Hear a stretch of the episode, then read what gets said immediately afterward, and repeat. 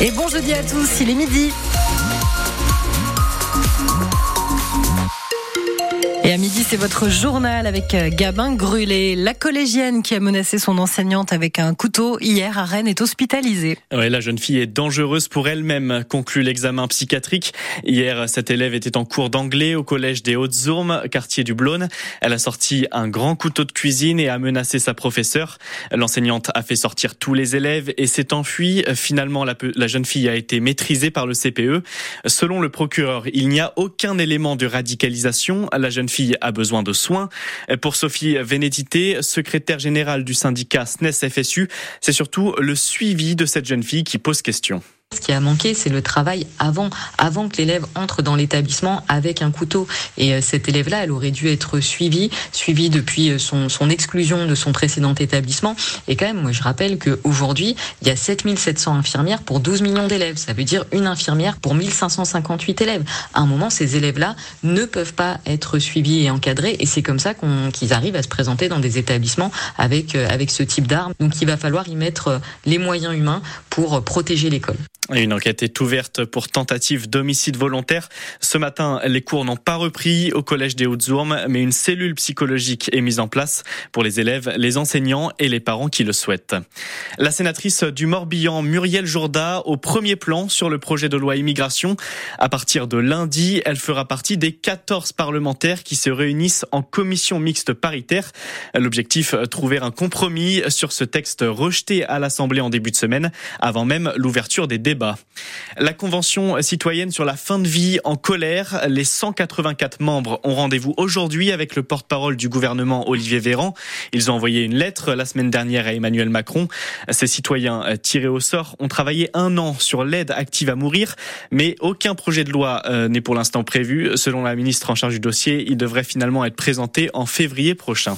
Il ne nous reste plus que dix jours pour préparer nos cadeaux de Noël. Alors pour gagner du temps et pour éviter la foule, de plus en plus de clients n'entrent plus dans les magasins, mais optent pour le click and collect. On achète sur Internet et on vient chercher la commande.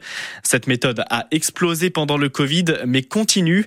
Pour les gérants du magasin Jouet Club en centre-ville de Rennes, Émeric Leconte, c'est une offre importante pour les clients. Ça fait quand même maintenant des années qu'on utilise le système Drive, le click and collect. Hein. On l'avait déjà avant le confinement, ça nous a aidé pour le confinement et ça continue, ça fait partie des habitudes classiques maintenant de réservation de produits dans les magasins. On le remarque que les enfants savent de plus en plus ce qu'ils veulent ou les parents savent de plus en plus ce qu'ils veulent. Donc à partir de là, ils envoient facilement un lien sur le téléphone des parents, des grands-parents, des amis, des neveux et des nièces.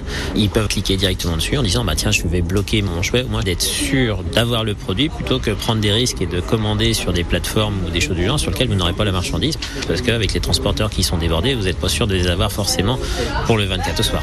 Vous restez avec un contact jovial avec les personnes des équipes en magasin, vous restez avec la possibilité de, en cas d'erreur, de pouvoir l'échanger directement partout en France. En fin de compte, les achats internet sur des magasins de proximité en click and collect ou autre n'apportent que des avantages.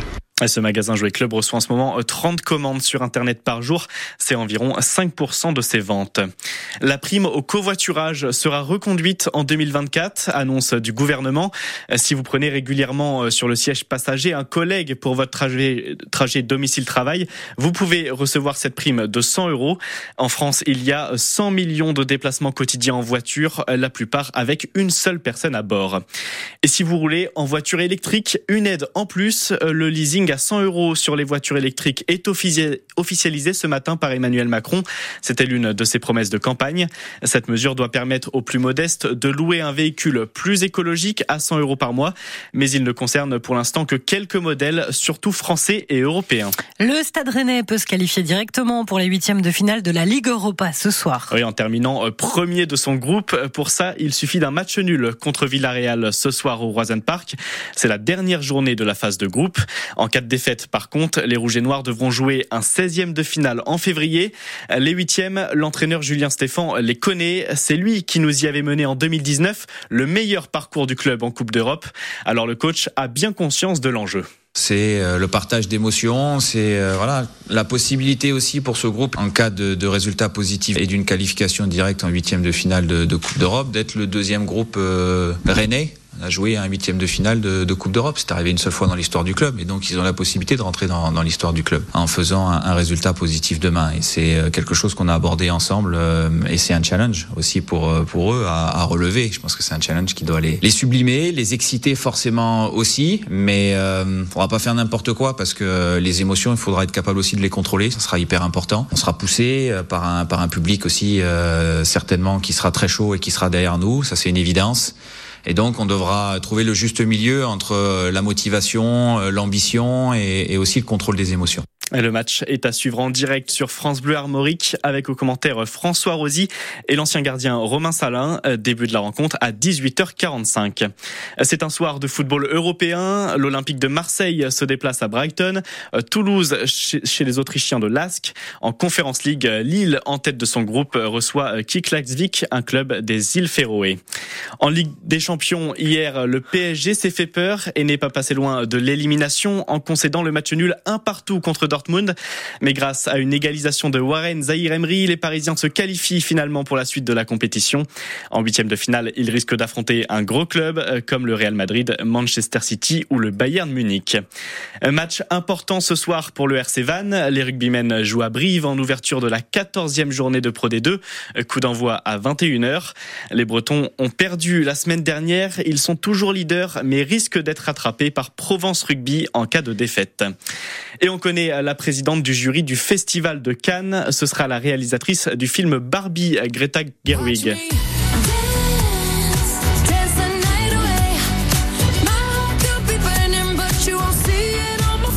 La musique de Dua Lipa pour ce film, gros succès de l'année. C'est la première fois qu'une cinéaste américaine va endosser ce rôle. Le festival a lieu au mois de mai prochain. J'adore.